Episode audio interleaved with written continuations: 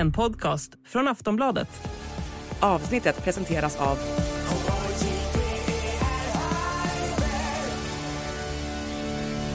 Stödlinjen.se, åldersgräns 18 år.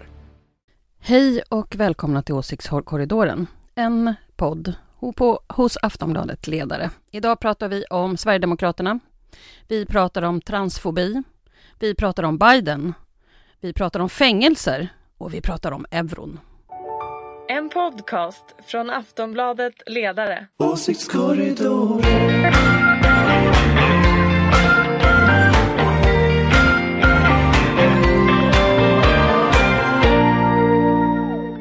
Hej och välkomna till Åsiktskorridoren, Aftonbladet Ledares podd om politik och din trädgårdsspade när det politiska ogräset ska rensas.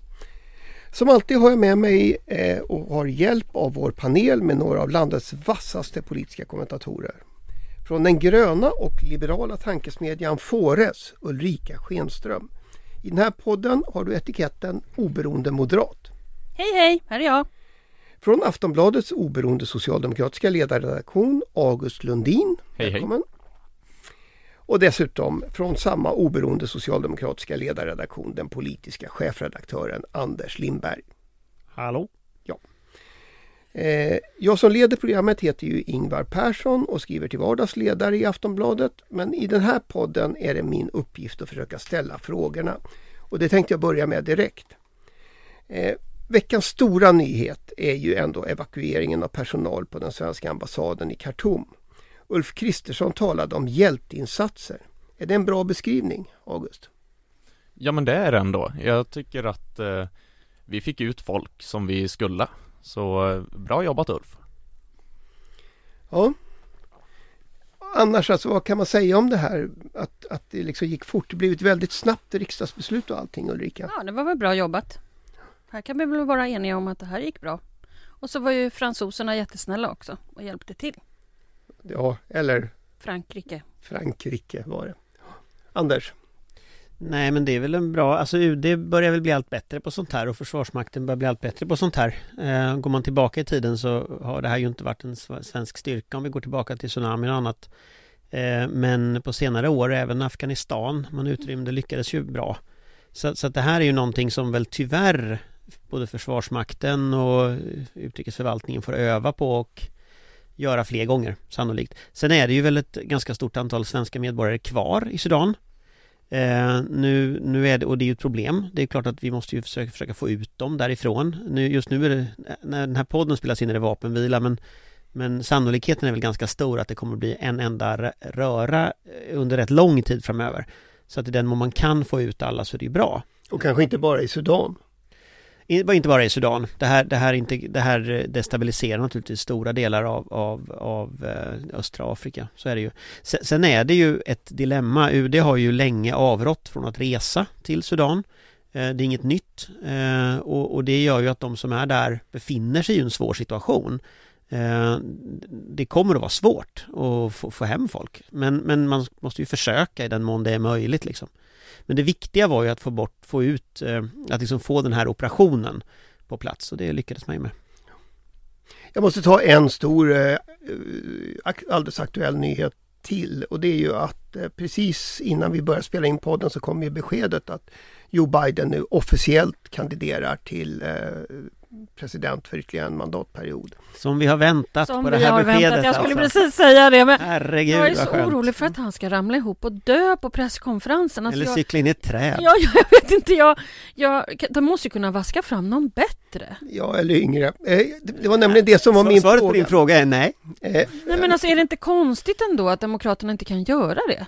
Fast jag tycker inte det är så konstigt. Alltså det där, det där Det bor politiska ju systemet. väldigt, väldigt många människor i det där landet. Jo, jag vet, men de är inte presidentkandidater allihop. Nej, helt och, och, och eftersom du, det här konstiga valsystemet de har, där du, du måste ju ha varit känd under ganska lång tid för att kunna bli en kandidat på riktigt.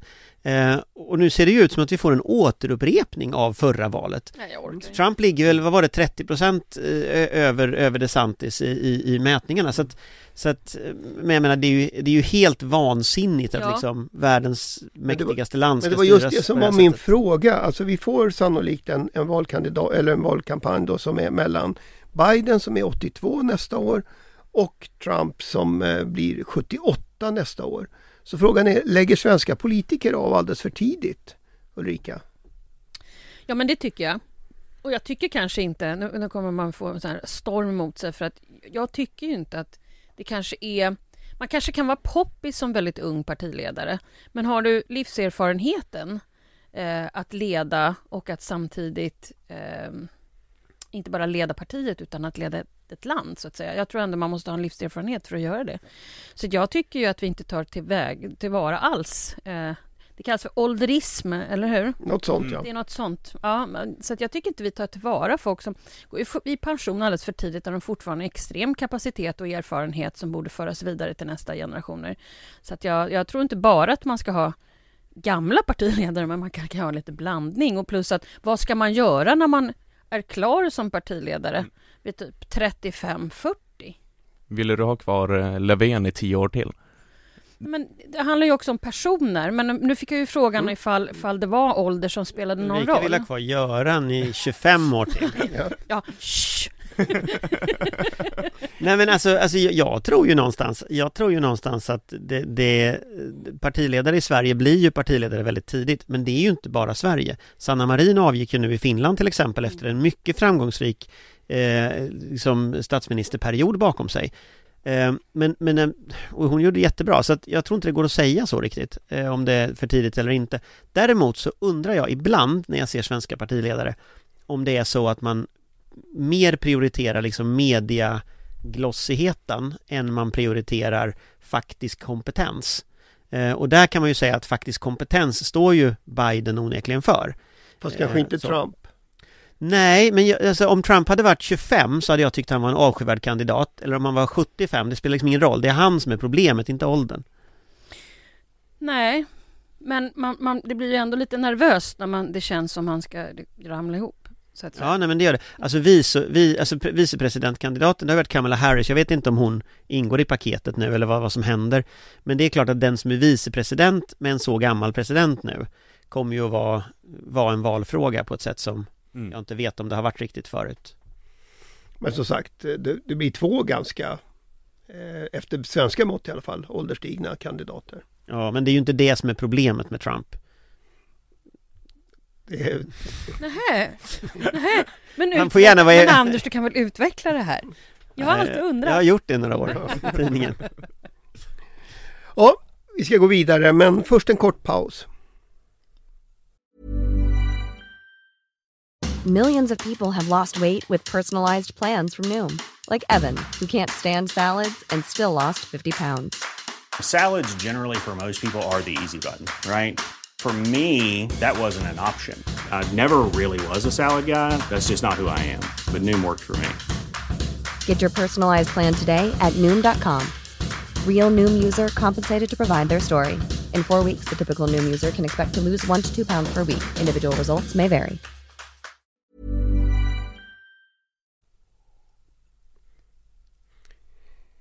I förra veckan kom det ju två besked från Bryssel eh, som var lite av större eh, dignitet. Först att EU-parlamentet eh, antog ett stort klimatpaket och sen lyckades man enas om en annan långkörare, den gemensamma migrationspolitiken.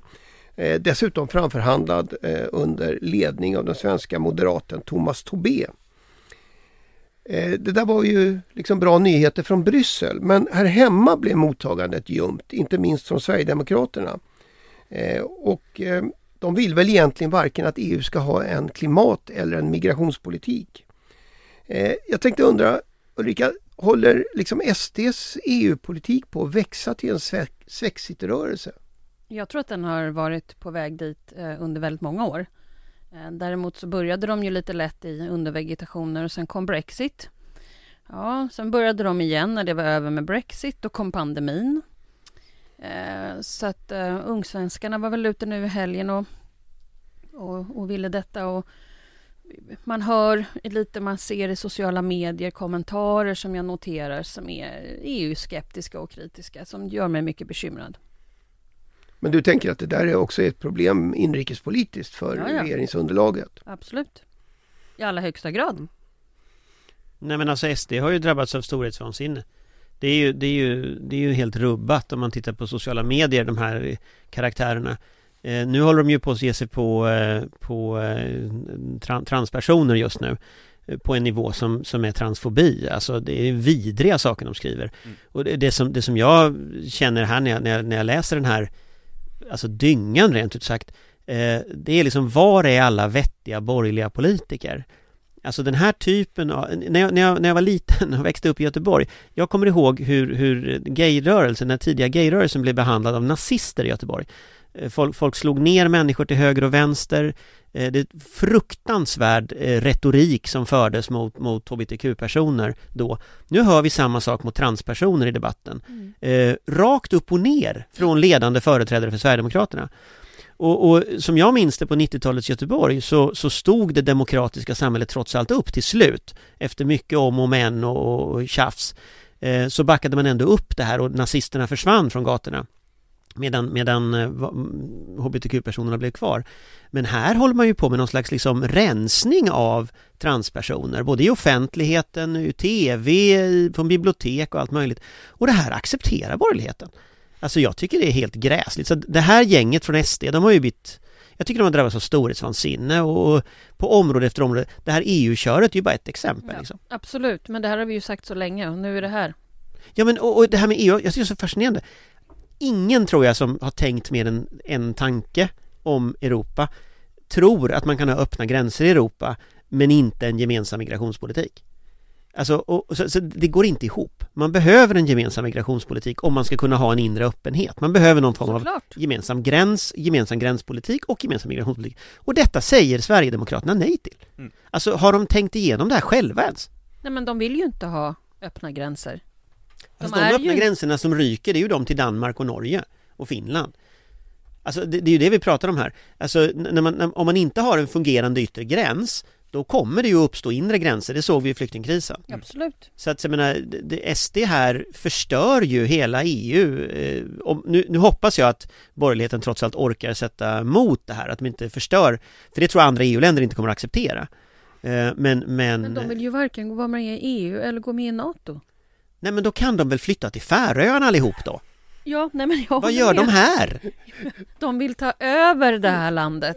Jo, jag vet det, det men, men, men, men, men, just den här typen av fullständiga vansinnigheter som Sverigedemokraterna nu ägnar sig åt. Både värdefrågor, eh, med, med kulturpolitik och, och mot transpersoner och så. Eh, men också det här, det här är ju riktig politik liksom, som, som på djupet slår sönder det europeiska projektet. Eh, det de håller på med just nu. Eh, och det som fascinerar mig, jag vet att det finns en klausul i Tidöavtalet att man får inte säga emot de här människorna. Men det som fascinerar mig är att ingen säger någonting. Alltså det finns, jag känner väldigt många personer med borgerlig bakgrund, inte en käft tycker så här. Nej, nej, jag vet. Och, och dessutom så är det väldigt konstigt att Sverigedemokraterna kritiserar ju regeringen hela tiden. Mm. Så det, det, det, det, är ingen, det är ingen jämvikt i vem som... Utan det är bara, de vänder bara andras kinden till hela tiden. Men det är en helt värdelös strategi i politiken faktiskt. Ja, jag, jag har all respekt för Bibelns kärleksbudskap men mot eh, högerextremister så Nej. tror jag vända andra kinden till är det dummaste man kan göra. Dåligt. Ja. Om man, inte, om man nu inte eh, behöver dem för att kunna sitta kvar i, i regeringsställning. Det är så du tänker Ingvar. Kanske. Du, tänker att, du tänker att de inte har någon ryggrad alls? Jag tänker att man kanske gärna vill sitta kvar, programledare? Ja, sitta kvar i regeringskansliet. Eh, August, hur tänker du? Alltså uppfattar du att det finns en strategi för att hantera det här som, som ju verkar vara Sverigedemokraternas linje framöver? Alltså hantera det um... ur, ur, från regeringens sida? Nej, noll. Uh, och det, det, som är från Sverigedemokraterna är ju att det är ju en helt galen linje som Anders var inne på att Eh, Eh, den här samordningen som inte fanns 2015, det var ju det som gjorde att vissa länder behövde ta emot oproportionerligt många av dem som var i nöd och behövde komma till Europa. Och att då nu skita i samordning också i EU, det är ju bara att gå emot precis det som SD drev 2015, så man, de säger ju emot sig själva och jag vet inte. Regeringen har väl svårt att bygga någon strategi mot några som inte ens håller en linje.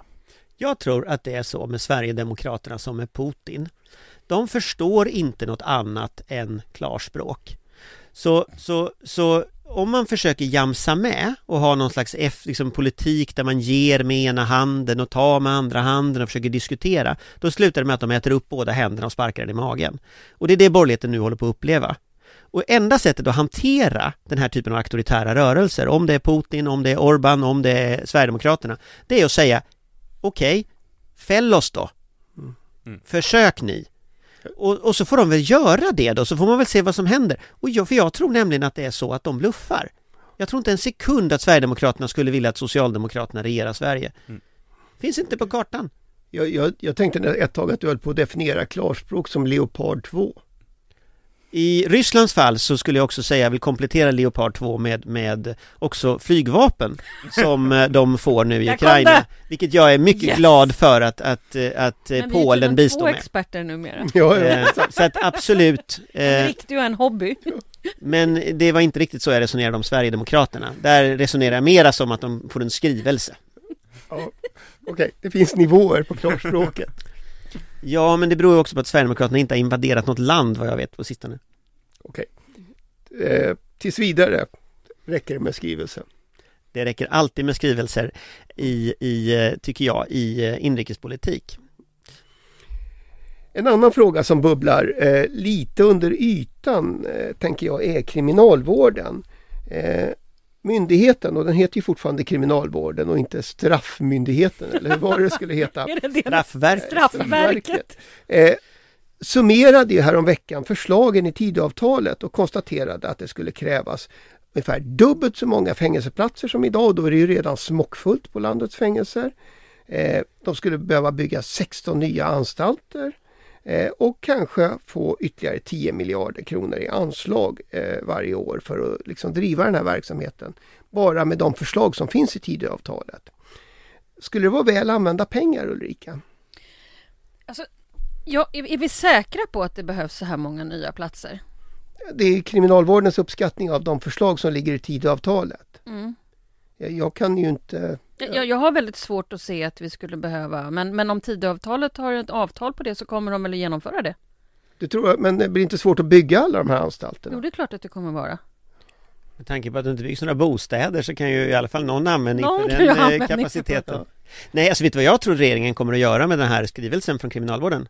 Nej, Jag tror. Sverigedemokraterna kommer att kalla Kriminalvårdens generaldirektör för en kriminalaktivist eh, som är säkert en socialdemokratisk mullvad och sparka den och ersätta den med någon sverigedemokratisk person som dyker upp sen och säger att åh, det kostar ingenting.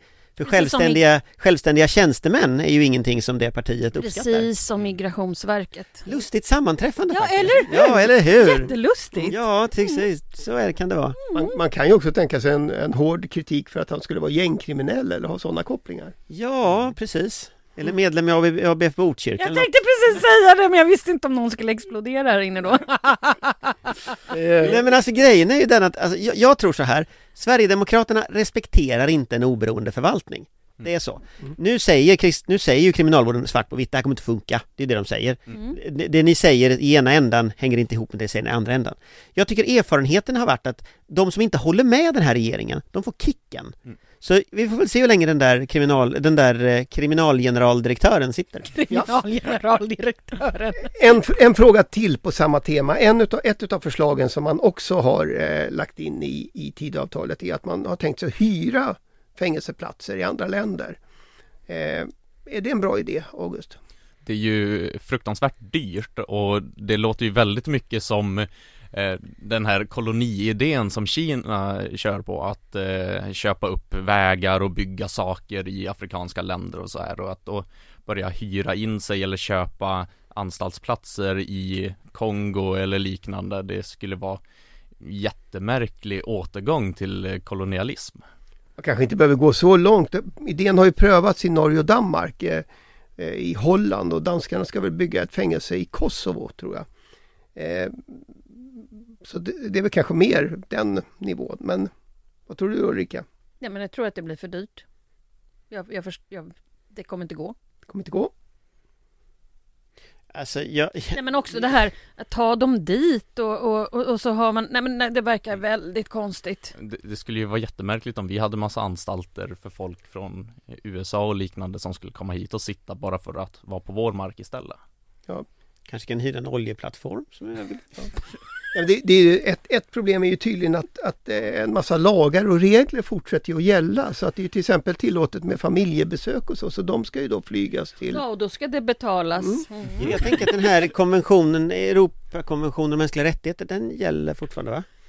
Ja, det, Ja, men, men, men den här rättigheter, myndigheten, den ska, den? ju, den ska ju läggas ner enligt den Ja, här. men jag tänker Europakonventionen är inte jätteberoende av en myndighet. Mm. Eh, inte FNs deklaration om mänskliga rättigheter heller. Det finns en massa rättigheter människor har i dem faktiskt. det här kan alltså, om jag får sammanfatta eh, panelens... Alltså jag är lite cynisk, men så här. Varje gång detta har prövats i historien, och det är ganska många gånger, vi har Turn around the boat från Australien till exempel, som ett typiskt exempel, så bryter det på mycket konsekvent och allvarligt sätt mot mänskliga rättigheter, genomgående. Eh, och, och jag tror inte det är någon skillnad här. Varför lägger man inte det i Kosovo? Ja, jag tror inte Kosovos tradition av att upprätthålla mänskliga rättigheter är jättestark. Tyvärr. Alltså så att det här är en sån här lätt lösning på ett komplicerat problem. Och inte så lätt heller. Guantanamo var ju ett rätt stort Nej, men- bekymmer att bli Mm. av med. Det funkar inte att göra på det sättet. Det är liksom en traditionellt problem som har, det har prövats jättemånga gånger. Kort sagt, om jag ska sammanfatta panelens eh, synpunkter så låter det som eh, också kriminalvården är ett område där verkligheten kommer och stökar Ja, Mm. för Tidöpartierna. ja. Alltså tills då generaldemok... vad heter han? General... Direktören, Direktören eh, får sparken ska snart. sluta. Men det blir- Ersätts av Kent Ekeroth. Ja. Ja, han ska tydligen ta över varje myndighet. Han Mm, har ju verkar så. ansökt eh, till. Migrationsverket. Men inte ens Kent Ekeroth kan väl låsa in folk om det inte finns några celler?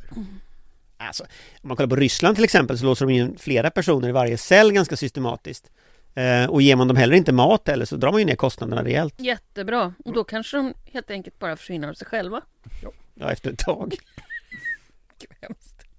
Till slut tänkte jag faktiskt att vi skulle återvända till Johan Persson. Eh, det finns ju alltid väldigt mycket att säga om honom och nu får Ulrika eh, lite Nej, men det är... andnöd här. Mhm. Eh, jag, jag tänkte inte jag skulle fråga om, om det här med hans sexliv och, och den Nej, diskussion som har dykt upp där. Eh, utan Det om har vi hans, nämligen fått prata om i många andra sammanhang den här senaste veckan. eh, utan om Johan Persson som ju också, förutom att han har varit ute och förespråkat eh, euro, har tyckt att lösningen på arbetskraftsbristen i Pajala är att flytta arbetslösa invandrare från Lessebo. Eh, är det liksom en, en praktisk nivå på att lösa eh, arbetsmarknaden? Alltså var ska de bo någonstans? Sen, sen måste man ju kunna säga att, att eh, förr var det väl ändå så att väldigt många reste dit där det fanns, där fanns jobb. Mm. Men då ska man ju också kunna leva där. Mm. Det, det är ju det som är problemet. Så att, så att ja, ja, det, det inte, hänger inte ihop. Och så kanske man ska passa, ha liksom passande kompetens för de jobb som finns. Ja. Ja, och sen tror jag att det här när han uttalade sig om euron, det är, väl, det är väl det att den är på väg upp bland en massa bankekonomer och massa nationalekonomer. Så En och annan politisk kommer, chefredaktör. Tankesmedjan Fores kommer också ha ett seminarium. Bu eller bä? Mm. Euron, bu eller bä? Jaha. Ja, eh, vi kanske kan gissa utgången. Eh,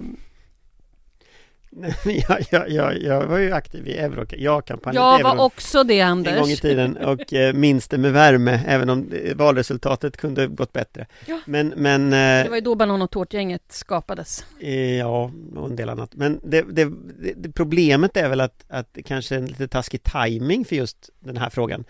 Å ena sidan, å andra sidan så är det väl liksom jag tycker hans frågor är så konstiga. Jag förstår Mm. inte vem som ska rösta på honom för det där. Ja, de spretar något. Det spretar inte, lite. Det är inte liksom någon berättelse. Nej, men timing kanske inte är Johan Perssons grej.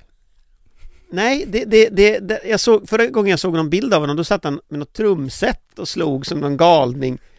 Och innan dess var det det här med ja, välvalda delar ur hans privatliv som vi fick reda på.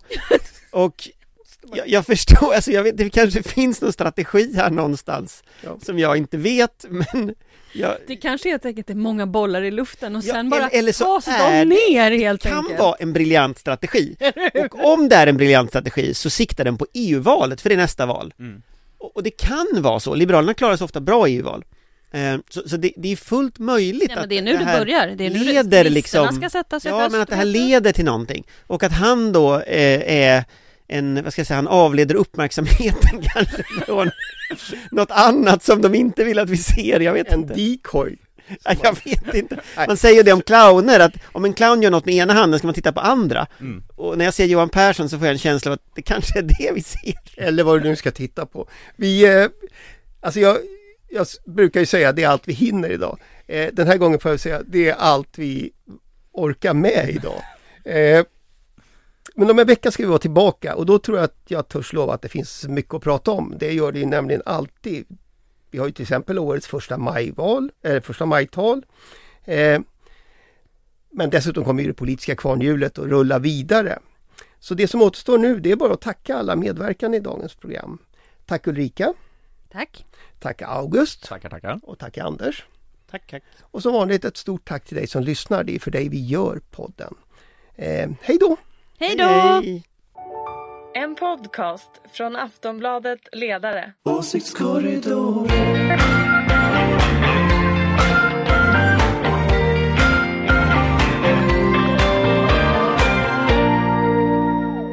Du har lyssnat på en podcast från Aftonbladet. Ansvarig utgivare är Lena K Samuelsson.